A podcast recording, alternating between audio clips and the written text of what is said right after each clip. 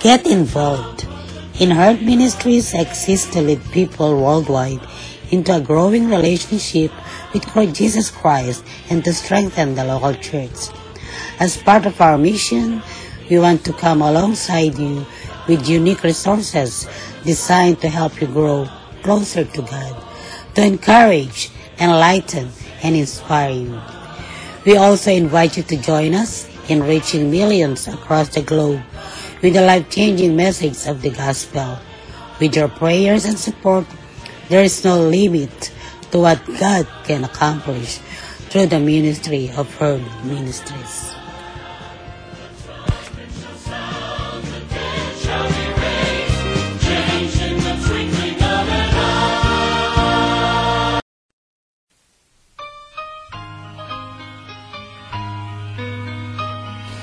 Morning to everyone. This is your kababayan, Kuya Roland in Herd Ministries Podcast Radio.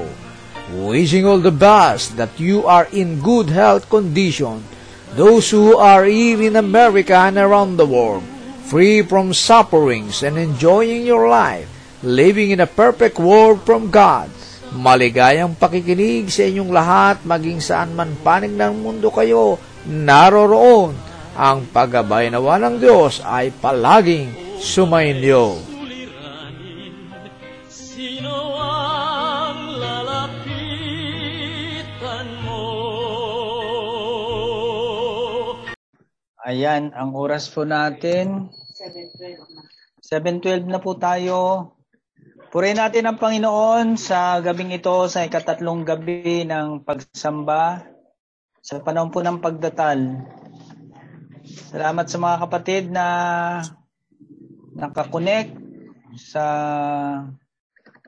Zoom ah, pagsamba sa gabing ito. Salamat kay Salamat kay Pastor Roland na nagamit natin ang kanyang link Herd Ministry. Ah, panalangin natin na yung mga kapatid natin na may mga internet sana ay makapasok po sila.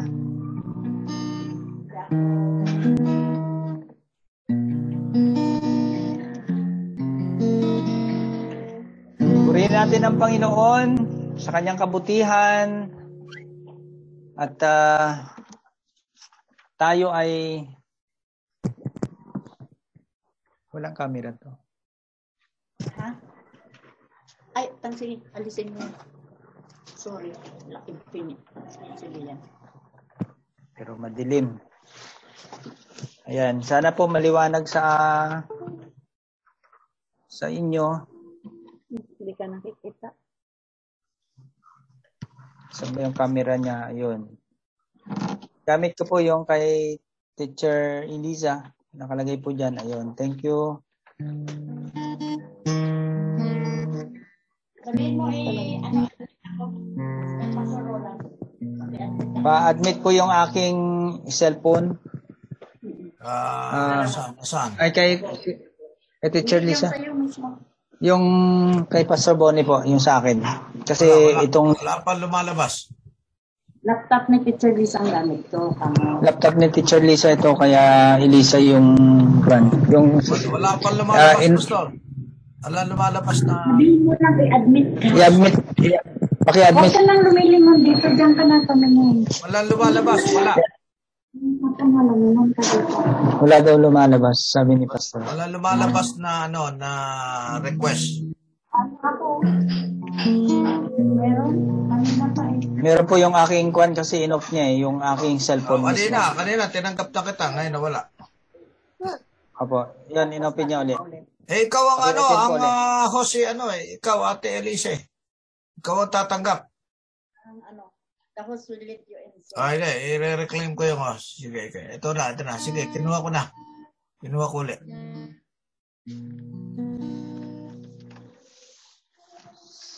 Sige, isang mapagpalang gabi sa ating lahat.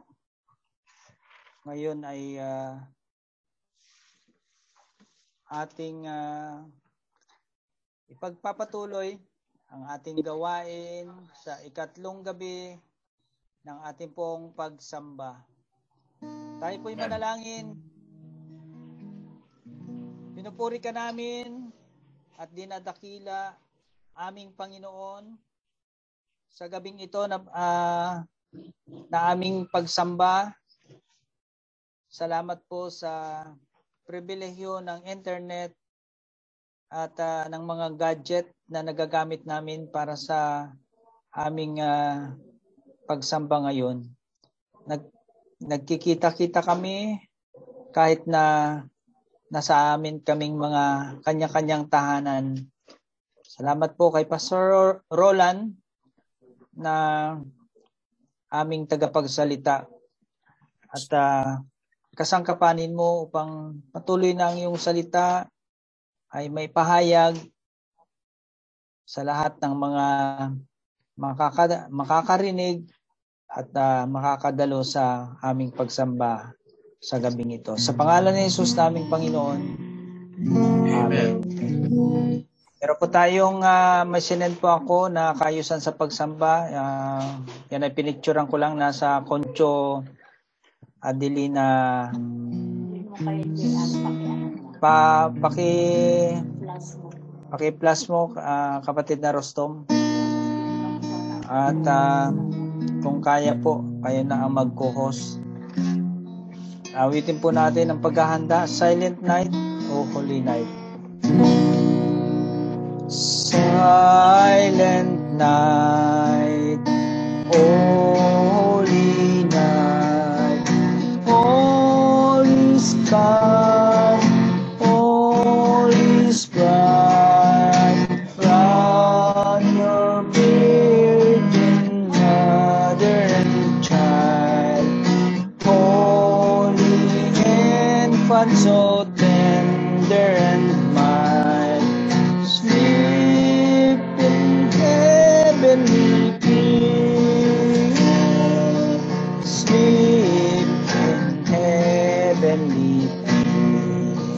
peace. Ulitin po natin.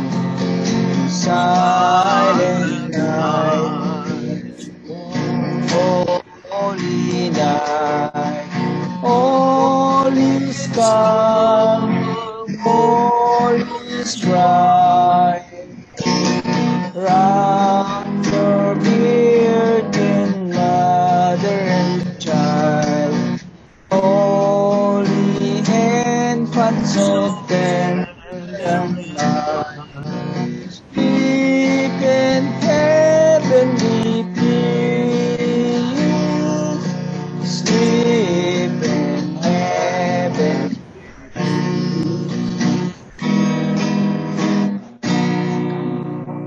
liwanag ng pag-asa ay mula sa Diyos. Ang salitang sinugo ng Diyos ang mangunguna sa atin tungo sa kaligtasan at ganap na paglaya. Awitin po natin ang himno ng pagpupuri. O come all ye faithful.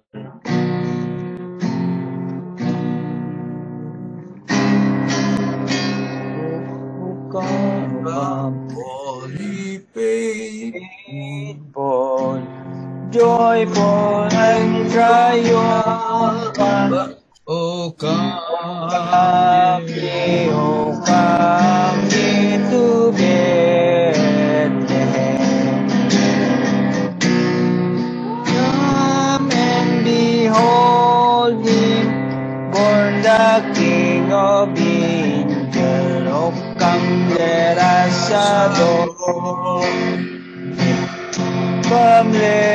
us adore him. Oh, come let us adore him, Christ the Lord. Sing choirs of an angel, sing in exaltation. Oh, sing, all ye citizens of heaven above. God, glory in the highest. Oh, come, let us adore Him. Oh, come, let us adore Him. Come, let us adore Him, Christ the Lord.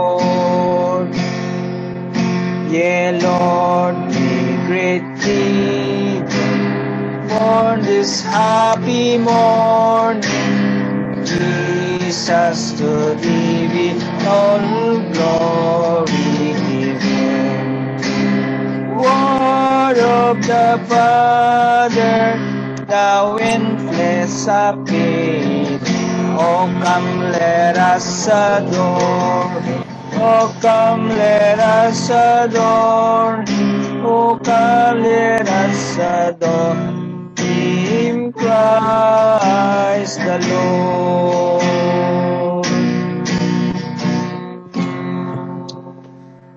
po tayo sa pananalangin.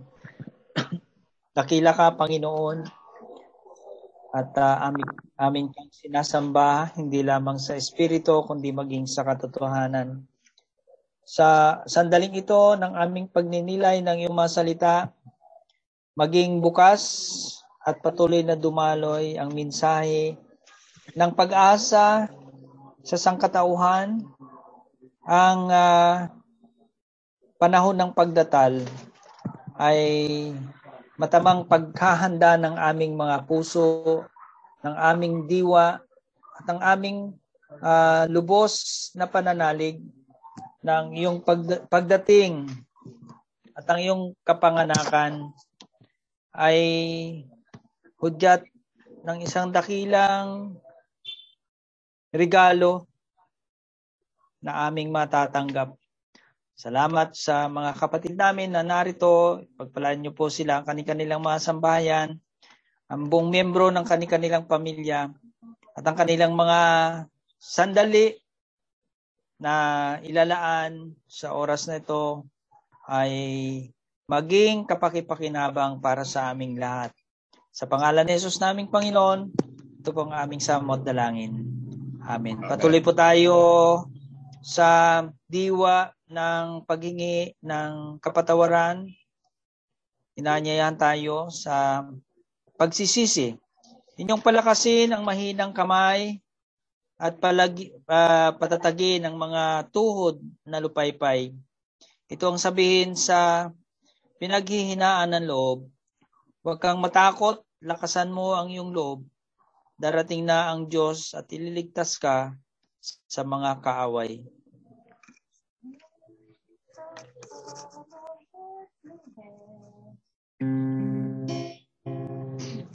O little town of Bethlehem, how still we see the light above the dark and gleaming sleep. The silent does go by, lit in the darkness, the everlasting light. The hopes and fear all the years are met in thee tonight. Um, atin pong ah, Salita ng katiyakan. Tayo po ay nasa panahon ng salita ng katiyakan. Amazing grace, how sweet the sound that saved. Um, ito po ay awit pala. Ang ang pagpapatawad ng ating Panginoon ay lubos at tiyak para sa mga lumalapit at sumasampalataya at nagpapasakop sa kanyang kapangyarihan. Awitin po natin yung tugon.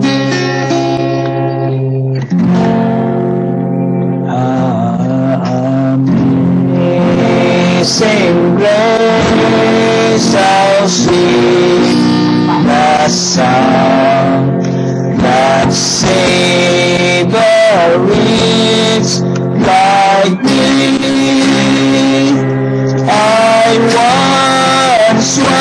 Now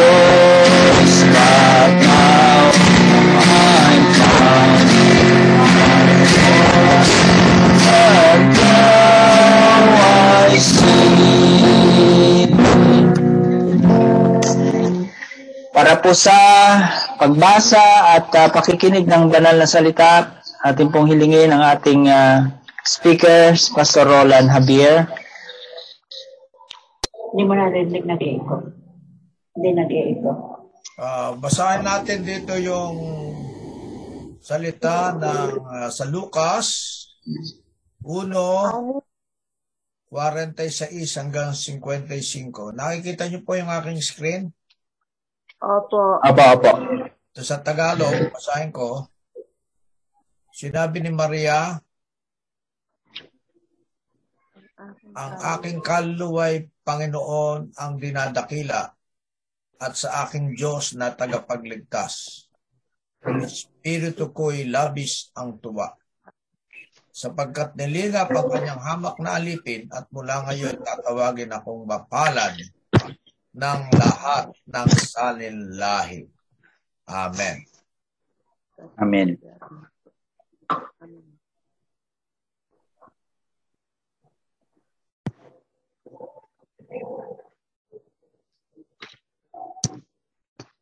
Okay po, tutuloy na ba? Ang tugon, ang tugon po. Thy word is a lamp and a light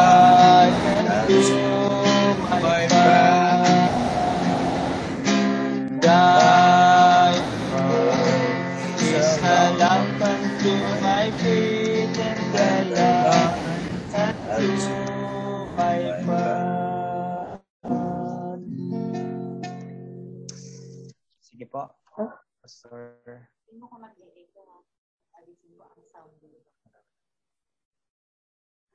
Okay. Pakinggan po natin ang mensahe na dadalhin sa atin ni Pastor Roland. Okay, salamat po. Magandang gabi ho sa inyong lahat. Magandang gabi din po. Salamat Ah, po si Pastor. Art ay kanina ko pa nili bukas siya eh. Sabi ko pumasok siya, hindi ko alam bakit hindi siya makapasok. Sabi ko bukas na ang pinto, pumasok ka na.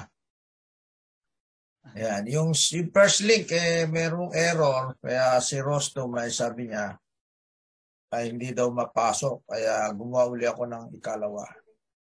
But anyway, ah, tayo po ay ah, merong ah, anim na tayo at anim na pamilya. Purihin natin ang Diyos. Ah, ikatlong gabi na po kayo, ano? Ikatlong gabi. Apo, apo. Pangatlo na po. Maliwanag po ba ang aking sound? Apo, apo. Maliwanag. Amen. So,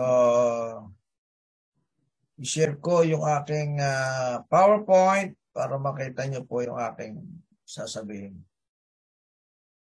So, ito yung simbang gabi ng ah, Dalina, 13 Cavite.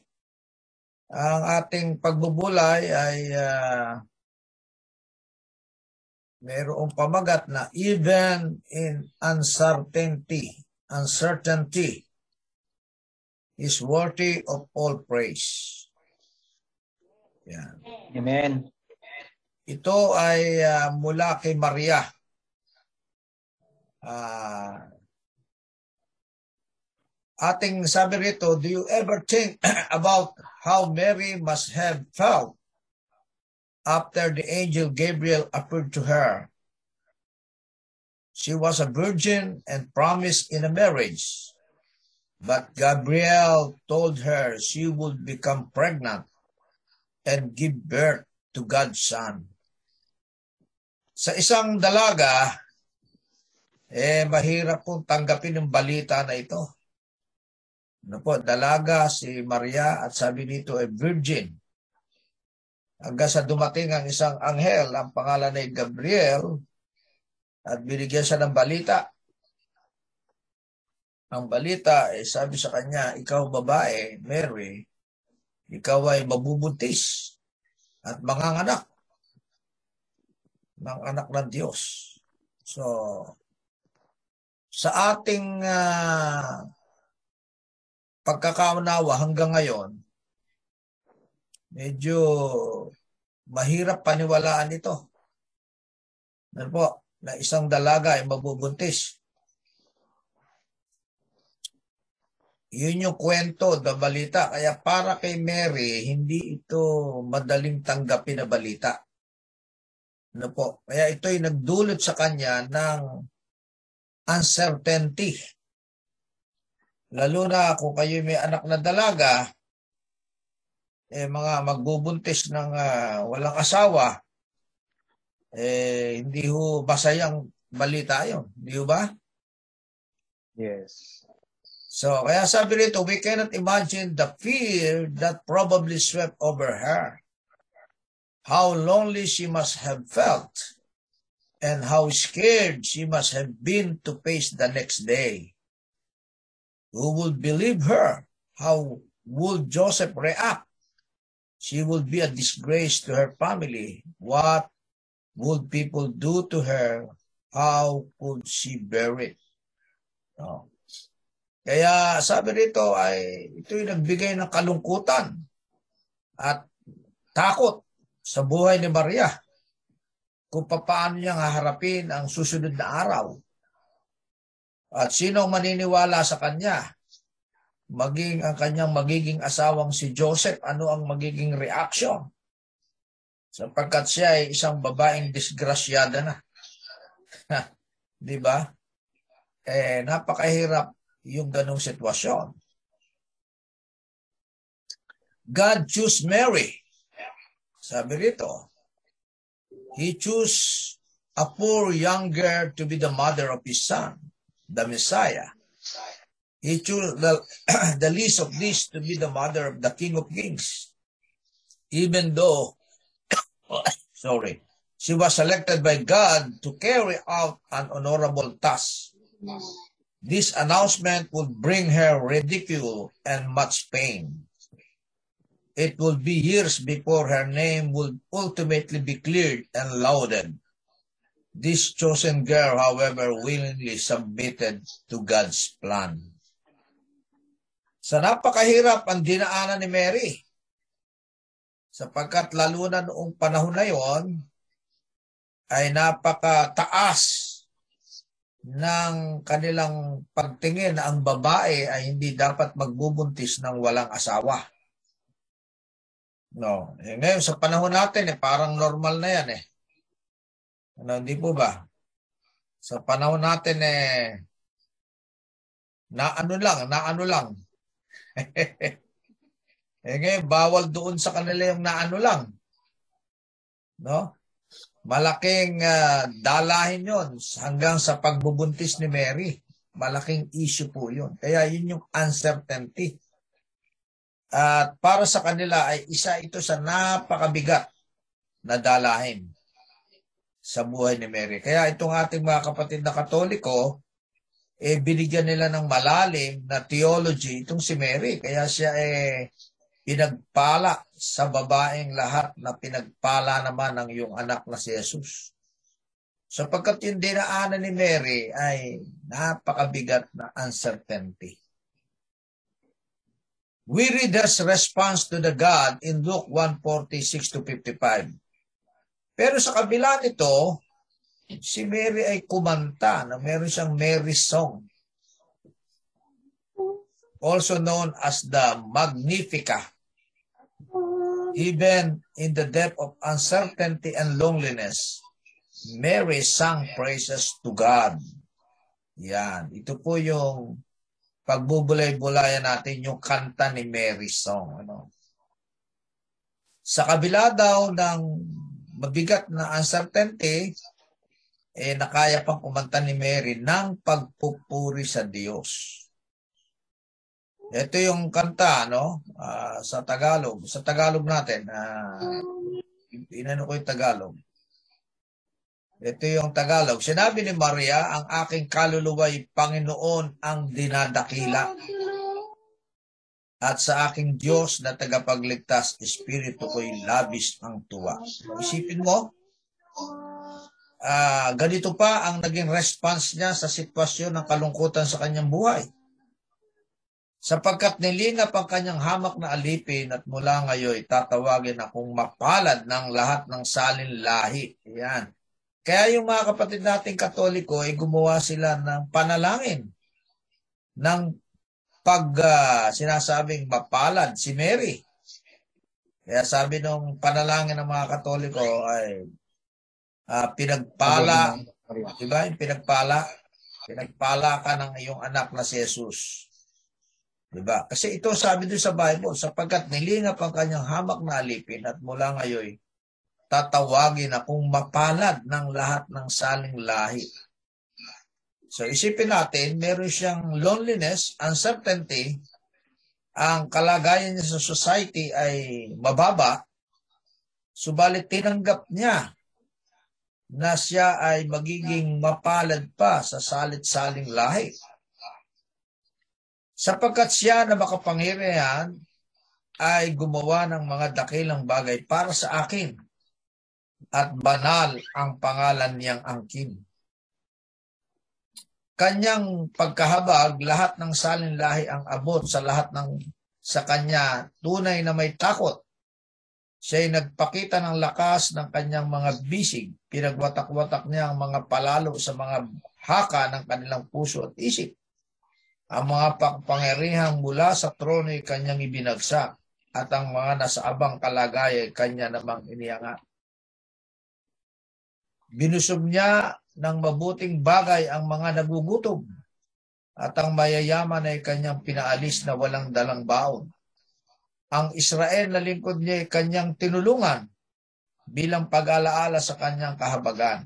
Ito'y bilang pagtupad sa pangako niya na sa ating mga magulang kay Abraham at sa kanyang saling lahi magpakailanman. Yan. Ito po yung kanta ni Mary na napakaganda. Na ang awit na ito ay awit ng pagpupuri si Maria. Now, sa buhay po natin ay talagang napaka dali na sinasabi nating madaling magpuri sa Diyos. Kung wala tayong pinagdadaanang mabigat sa buhay. Di po ba? Kaya pag tayo may pinagdadaanan sa buhay, eh talagang nadidinig natin, naku, kawawa naman ang kapatid natin ito, may pinagdadaanan. Eh nakikisimpatsa tayo sapagkat ang lalo na yung mga tao na mayroong pinagdadaanan, ang tendency ay lumalayo sila sa Diyos. Di ba? Pag may problema, lumalayo sa Diyos uh, ipinakikita niya ang kanyang totoong pagkatao at siya ay lumalayo. Yung iba ay ano ginagawa, lalo na yung mga kalalakihan pag may problema. Nanghihiram ng lakas kay Salak. hindi kay Gabriel, kung hindi sa San Gabriel Miguel, kay San Miguel, sa alak. No? Doon umihiram ng uh, ng uh, lakas at pupunta sa kaibigan at mag-share ng kanyang maling uh, mga masamang pinagdadaanan at pati pagsamba sa Diyos ay apektado pag may pinagdadaanan. Pero itong si Mary, ang itinuturo sa ating ngayong kapaskuhan, na kahit tayo ay merong mabigat na pinagdaraanan, katulad ng pinagdaanan niya, siya ay lalong lumapit sa Diyos, lalong umasa sa Diyos, at lalong naging matibay ang kanyang pananalig at pananampalataya sa Diyos. Kaya madami tayong mga dalang mga pasanin sa buhay ngayon. Hindi po ba? Lahat tayo eh uh, hindi normal pag hindi natin nakita ang sitwasyon natin ngayon lalo na yung inflation.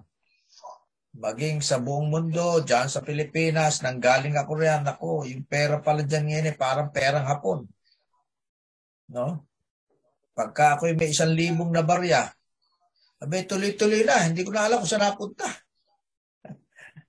Niisip ko saan napunta isang libo ko. Uh, ito lang naman ang binili ko ah. Kasi wala nang halaga yung pera, no? Kaya lahat ay napakamahal. At yung DTI nga ngayon, ay napanonood ako sa balita kahapon, pinagpipilitan nila na yung 500 pesos, itatama sa Noche Buena. Sa loob ko, masyado ninyong inaaba ang mga tao. 500 pesos, anong klaseng Noche Buena yun? Masabi lang na may Noche Buena. Ano? Pero sa totoo lang, eh, isang uh, queso de bola lang, eh, limandaan eh. Paano ka pang makakapag Noche Buena? Kaya pini, tinuturuan ng mga tao na maging matipid. Subalit, ang malungkot, eh sana lahat, sana all. Ano? sana all magtitipid. Eh kaya lang iba nakikita mo yung kanilang paraan ng pagdiriwang eh maray, ano, ano tawag doon? Uh, magarbo. Eh, pagkatapos, eh, ikaw na ordinaryong tao, eh, sasabihin, eh, magtipid ka sa limang daan. So, marami tayong pinagdadaanan. Financially, number one. No? At ikalawa ay relasyon. Yung relasyon sa pamilya. Ano, ako po ay uh, hindi exempted dyan sapagkat uh, dumarating tayo sa ang pamilya ay nagkakaroon din ng hindi pagkakaunawaan. So marami tayong pinagdadaanan. So tingnan natin. Subalit, ano man ang ating pinagdadaanan, walang dahilan upang hindi tayo magpuri sa Diyos na siyang pinagmumulan ng kapayapaan. Kaya ang tawag natin ngayong Pasko ay Peace be with you ang kapayapaan nawa ang sumayo. Di ba? Pag tayo ay naghihiwalay sa loob ng simbahan, nagbabatian, God bless you, peace be with you. Kasi po ang kapayapaan ay hindi nabibili ng anumang pera. Marami ka mang pera, marami kang properties, pero nandoon pa rin yung agam-agam sa buhay. Yung kapayapaan yung tunay na kapayapaan ay wala pa rin sa iyo. Sapagkat maraming mga tao ang walang kasiyahan. Kaya yung kapayapaan ay wala pa rin. Nasa kanila ng lahat, pero bakit parang hindi sila mapayapa? Ikalawa, kalawa, ang pinagmumula ng lahat ng tunay na kasaganaan. Sa atin, malang mananampalataya, ang kasaganaan ay hindi pera lang ang kasaganaan ay kakumpletuhan ng buhay. Ano? Kaya ako yun, nung nandyan, ay talagang uh, lumulukso ang puso ko sapagkat nakita ko yung mga bata na napakaraming bata na nandyan at uh, sila ay maagang dumalo sa kapilya nung ako'y nandyan, na mga tahimik, mga nakaupo. At uh, sila ay naghihintay nang matapos ang pagsamba at anumang naibabot natin, eh, napakasagana na sa kanila yon no? Konti lang naabot natin, pero masaya na sila. Para sa kanila, yun ay kasaganaan. So, ang kasaganaan ay hindi nasusukat ng pera. Hindi nasusukat ng pribilehiyo. Hindi nasusukat ng magandang katayuan sa buhay. Ang kasaganaan, eh tayo po ay nagiging instrumento ng Diyos para sa kapayapaan. Ano po, yun ang tunay na kasaganaan. Na kahit tayo dyan sa koncho, o konti tayo, pero masagana tayo sapagkat nagiging maayos ang lahat. Di ba? Hindi naman paramihan yan eh. Pero ang wish natin, maraming tao ang makapakinig sa ating mga pangangaral. Pero kailangan sa buhay natin, eh totoo tayo pinagmumulan tayo ng tunay na kasaganaan ang ating mga buhay. Hindi lahat eh kaya natin eh. Uh, hindi natin magagawa lahat. Pero ang kasaganaan sa puso, sa isip, sa buhay, eh mararanasan natin. At sa ikatlo, ito ang pinagmumulan ng tunay na saya ng Pasko. Ayan. Kasi magpapasko tayo ngayon, ang gusto natin ay masaya. Pero yung tunay na kasayahan sa puso. Hindi lamang saya sa temporary. Di ba? Ah, sabi nga, sabi ah, nila, ang Pasko daw ay para sa bata lang. Mali po yun. Ang Pasko ay para sa lahat. No, kahit tayo ay balayo sa pamilya, lalo na yung ilang miyembro natin dyan ay nasa abroad, malayo sa pamilya, di ba? Kaya kaming tayong mga Pilipino, pag December eh, s- mabili ang eroplano sapagkat lahat ay nag-uuwian, gumagastos ng malaki. Ano?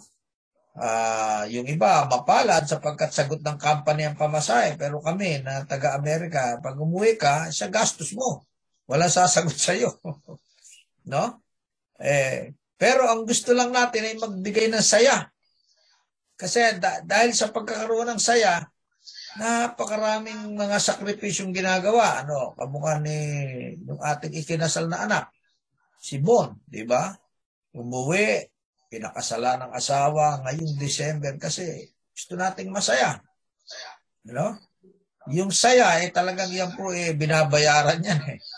Para ka maging masaya, eh talagang magsasakripisyo ka. Kaya sana, eh makita natin ang tunay na kahulugan ng saya. Na ang saya ng Pasko ay hindi lamang sa panahon ng Pasko. O hindi, tayo ay palaging nagpupuri sa Diyos na pinagmumulan ng kapayapaan, pinagmumulan ng lahat ng tunay na kasaganaan, at pinagmumulan ng saya ng Pasko. Merry Amen. Christmas po at tayo po ay manalangin. Salamat sa iyo, Panginoon, sa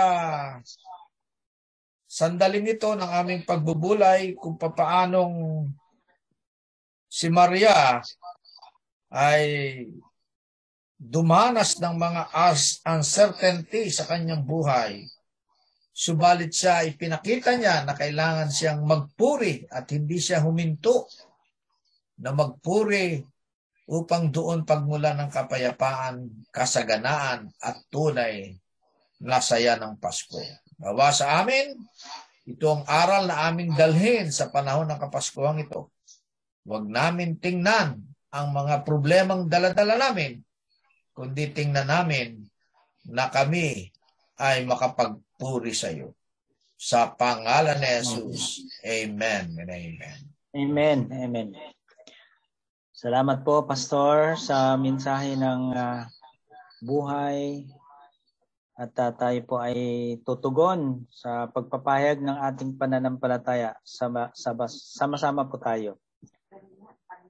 Sumasampalataya tayo sa Diyos, ang amang makapangyarihan, tagapaglikha ng langit at daigdig. Sumasampalataya tayo kay Yesu Kristo, ang namupugod tanging niyang anak, ang ating Panginoon. Pinaglihi siya sa pamagitan ng kapangyarihan ng banal na Espiritu at isinilang ni Birhing Maria. Nagdusa siya sa ilalim ng pamamahala ni Poncio Pilato. Pinako sa krus na matay at nilibing. Bumaba siya sa hanay ng mga patay. Sa katlong araw, muli siyang babangon. Umakyat siya, pumasok sa langit, at niluklok sa gawing kanang kamay ng Ama. Muli siyang darating upang hatulan ng mga nabubuhay at ang mga patay.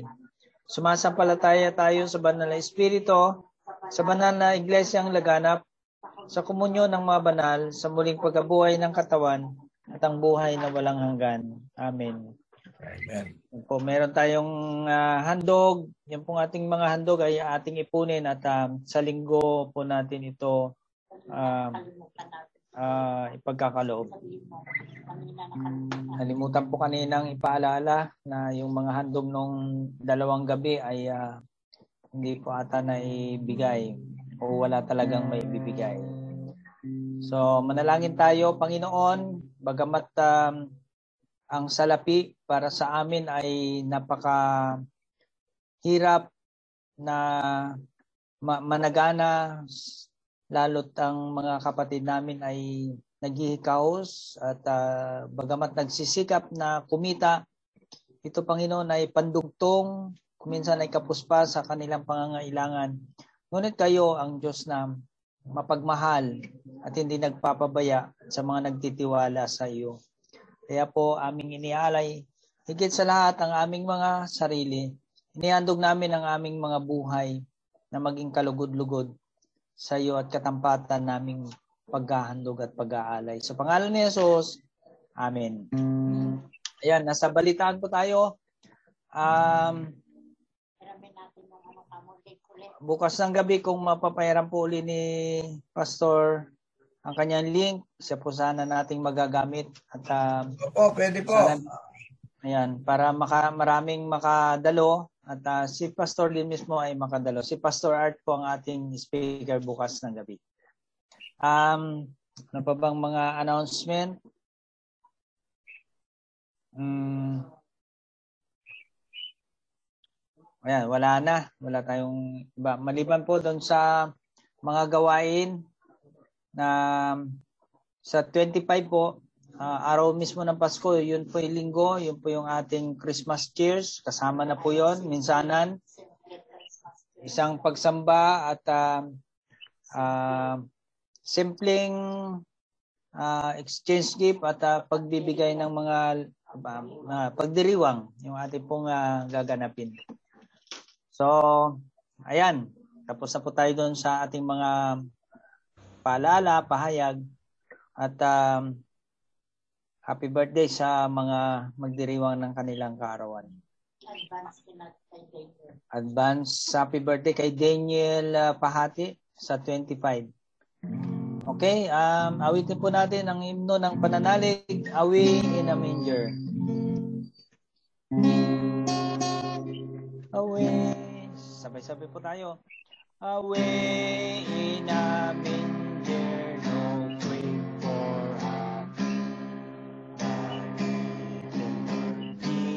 Laid down his head. The stars in the bright sky look down here. The little Lord Jesus asleep on the hay. The cattle are lowing, the baby howls. But little Jesus knows I love you, Lord Jesus. Look down from the sky. Stay by my side until morning is nigh. Be near me, Lord Jesus. I had you to stay close by forever. Bless all the dear children in your tender Fill us the heaven to live with you. Amen. Tayo po ay ah, hilingin natin si Pastor ng Sige, manalangin po tayo at ah, para sa huling basbas, hilingin natin si Pastor. Salamat Panginoon sa napakayamang biyaya ng pakikinig ng iyong mga salita. Salamat sa hamon ng buhay na ipinamalas ni Maria na naging matatag at ah, balikati ng isang napakahalagang tungkulin bilang daluyan, bilang sinapupunan ng pagkasilang ng aming tagapagligtas na si Yesu Kristo. Salamat sa buhay na ah, ipinagamit niya, naging ah, makabuluhan ang buhay niya. Sukdulang ah, ang kanyang reputasyon, ang kanyang kinabukasan ay ah, mabahiran ng isang ah, kontrobersya. Ngunit naroon pa rin siya, Panginoon, na nagbibigay ng kanyang ah, ah, pagtitiwala. Pagpalain po ang aming mga kapatid sa kanilang mga tahanan. Naway madama ang kapayapaan sa gitna po ng kahirapan, ang pagtataguyod sa ah, buhay na ah, makabuluhan, ang bawat pagsubok ay nagpapatatag at nagpapatibay ng aming pananalig sa iyo. Gayun din, ang mga may karamdaman, Panginoon, naming idinadalangin, mga kapatid po namin. Si Pastor Sani, nilalakip namin sa panalangin, siya po ay may nararamdaman sa kanyang kalusugan. At sana po ito, dinideclare namin na hindi ito prostate, o prostata, dahil sa pananakit ng kanyang puson o pag-ihi At ah, sana Panginoon ay magkaroon ng pagkakataon siyang ah, gumaling at ah, sa iyong ah, mga kamay, itouch po ninyo si Pastor Roland. Ganon din ang kapatid na um, ah, si Pastor Sani, Pa- Panginoon, i-bless nyo ang ang ah, kanyang kalusugan. Ah, siya Panginoon ay nakararanas ng prostata. Tulungan niyo po siya ang kanyang pangangailangan. Salamat sa lahat ng ah, mga pagsubok sa buhay po namin. At alam po namin na napagtatagumpayan ang mga ito sa mga ah, mga salita na nagbibigay ng assurance sa amin na hindi nyo kami pinababayaan. Maaring din naming awitin ang inawit ni Maria na kami ay nagpupuri. Ang aming puso ay nagpupuri. Sapagkat ah, nililingap nyo kami na inyong mga abang alipin. Dinggin mo, Panginoon, ang aming mga hinaing, ang, mga anak mo na um, humihikbi, umiiyak. Dahil meron silang ah, kabigatan, meron silang mabigat na dalahin, Panginoon. Ang kagaanan ay nasa inyong paanyaya at pag ah, at pagtugon ng bawat isa sa amin. Sapagkat tulad ng inyong panawagan na sino mang napapagal at nabibigatan sa kanyang pasanin ay ah, lumapit, mag-aral at magtiwala lalong-lalo na sa inyo, Panginoon. Bless nyo ang mga may edad na naming mga membro ng pamilya. Sila na mga senior citizen ay makadama pa ng mga ng kasiglahan ng pangangatawan. Si Nanay Sally na isang balo, pagpalaan niyo po siya.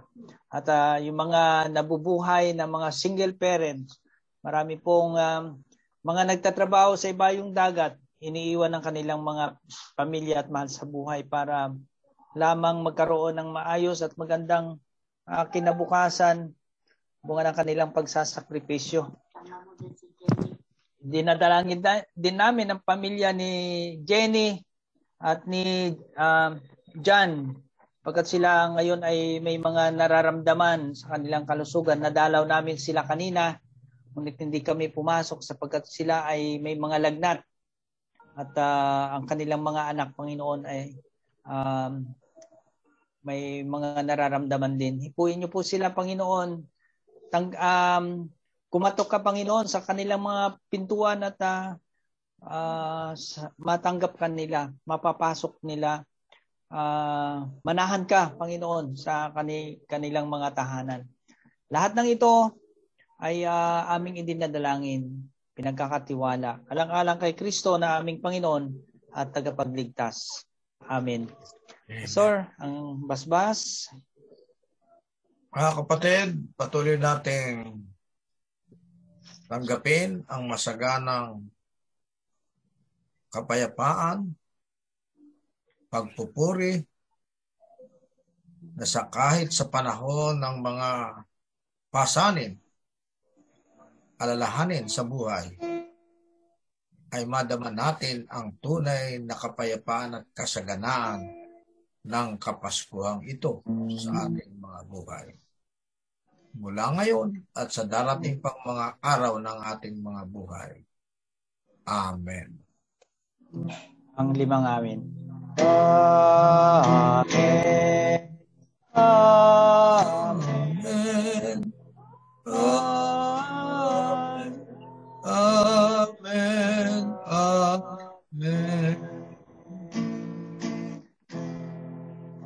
Gabi po sa ating lahat. Ay, magandang Salamat gabi po. po at magandang umaga rito sa amin. Magang umaga, malamig. Yan, good morning po. Dito na Ah. po nararamdaman din yung lamig. May konting lamig na rin po. Malamig na rin dyan. Oh. Dito ay ah, kahapon lang ako lumabas mula nung ako'y dumating. Sobra lamig. Ayokong mabigla yung katawan ko at baka ako Salamat, ma- Prostom, sa pag-post ng ating liturhy. Magandang araw sa inyong lahat. Ah, ito si Kuya Roland.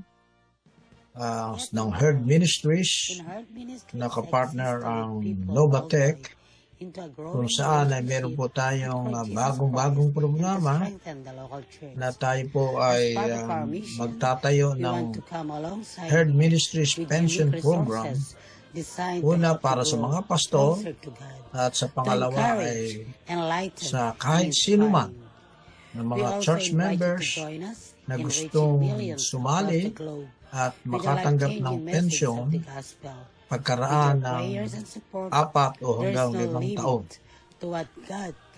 Ngayon ay the ang of natin ay ang mayaman at ang mahirap. Napakagandang malaman natin ang mga katangian na ito at upang tayo ay makita natin o pipiliin natin kung saan tayo gugusto o ano ang gusto natin sa buhay. Tayo ba'y malagay dun sa mayaman Umalagay exists tayo sa mahirap. Paano ba maalis sa pagiging mahirap? As part of our mission, we want to come Kaya ito ang tinatanong you natin sapagkat kung ikaw eh pinanganak designed to help you grow na nalagay ka na doon sa mayaman, to encourage, eh huwag ka nang umalis doon. and No, kasi yun ang pangarap ng lahat ng tao eh. you Malagay ka sa mahirap. Kahit ang ila ating tatalakayin ngayon, eh paano ba maalis the pagiging mahirap? Sapagkat sangayon sa tunay na kalagayan ng buhay, eh mas marami ang mahirap kesa sa mayayaman. Ano po? Talagang sabi nga eh, kahit sa biruan, napakahirap talagang maging mahirap. Sapagkat pag mahirap ka, ang isa sa definition ay marami kang mga kakulangan na hindi mo magawa sa buhay mo. Dito sa kawikaan na 22.7, ang mayaman ay magpupuno sa dukha at ang manghihiram ay alipin ng nagpapahiram. Yan, ito po yung kawikaan Ah, kung saan designed ito to yung kalagayan. Ano? Ang mayaman, eh siya yung laging nagpupuno sa you. Lagi siyang nangangailangan. Kaya lalapit siya sa mahirap, sa mayaman. Subalit. Pag ang mayaman naman ay nagpahiram, Eh siya yung nasusunod sa agreement. Kaya ang mahirap o ang nangihiram ay sumusunod lamang sa kondisyon ng nagpapahiram. At yun lagi ang kalagayan natin bilang tayo'y mahirap. Eh, yun ang napupuntahan nating kalagayan. Tingnan natin ang ilang mga katangian ng may hirap. into Itong katangian nito ay merong positive negative. Kung ating pong As pag-aaralan. Una, Ang sabi rito, ang mahirap ay madaling pasayahin ang isang taong mahirap dahil sa munting aginaldo lamang ay maligaya na siya. simpleng pagkain, minsan lang nila natikman, ay masaya na sila. Sa ibang salita na mabilis, eh pwede nating sabihin, ang mahirap ay mababaw ang kaligayahan. Alam niyo po sa akin kung minsan, eh, yan ay positive. Sapagkat para hindi ka maghirap o magdamdam ang iyong kalooban, mas maganda yung minsan eh, mababaw ang kaligayahan mo. Kasi kung mababaw ang kaligayahan mo, madali mong ma-appreciate ang mga maliliit na bagay na natatanggap mo sa buhay mo at hindi ka na naghahanap ng mas As higit pa. At ito ay nagdudulot with na ng kaligayahan sa buhay mo. Kaya para sa akin po, mga dabarkats, mga kapatid, eh, positive ito sa akin. Eh. Yung isang tao na mababaw ang kaligayahan. Ito naman ang pangako ng Diyos sa atin. Sa no Juan limit to what 10:10, God can accomplish. Ang magnanakaw ay dumarating lamang upang magnakaw, pumatay at sumira. Subalit dumating ako upang ang mga tupa ay magkaroon ng buhay at magkaroon nito ng sagana. Kaya't ito po naman para tayo ay mawala sa pagiging mahirap, eh lagi nating tingnan In ang pangako ng Diyos. Ang pangako ng Diyos ay hindi lang po basta buhay, kundi buhay na sagana. No. As part of Sa our English mission, po ito ay ang sabi ay abundant life. No, pag sinabi pong help you abundant life, eh talaga pong buhay na encourage, masagana at ito ang plano ng Diyos sa We bawat also isa invite sa you to atin, join us lalo na in tayo reaching millions across the naniniwala, globe with the life-changing at message of sumusunod the sa gospel. Kaya ito po yung tinatawag na prosperity message at ito to po ang gusto ng Diyos. Tayo po ay mawala sa pagiging mahirap at mapupunta doon sa buhay na masagana. Ang Herd Ministries Incorporated at Novatec LTD. ay nagsama upang magtayo ng konkretong pamamaraan upang ang isang mahirap ay mapunta sa pagiging ganap na buhay. At ito ay sa pamagitan ng pagtatayo ng paluwagan. Subalit ang ating paluwagan ay mayroong magandang to title. Ang sabi rito, enlighten, pinasaya, at pinagkaisa na sama-samang paluwagan. with the life-changing Kaya message of ah, sa isang video ay inyo pong panoorin ang detalye ng tungkol sa bagay na ito. Salamat po at patuloy po kayong pagpalain at maranasan ang pagpapala ng Diyos sa inyong mga buhay sa araw-araw.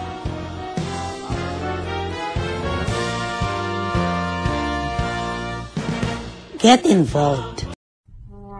Maraming salamat sa inyong pakikinig sa Herd Ministries Podcast Radio. Maaari niyo po kaming kontakin sa Herd Ministries 2020 at gmail.com upang ipaabot ang inyong mga kahilingan sa pananalangin o maging mga pagpapala na tinanggap mula sa ating Diyos. Ang pagpapala nawa ng Diyos ay palaging sumainyo. Salamat po. Bawat sandali ng buhay ko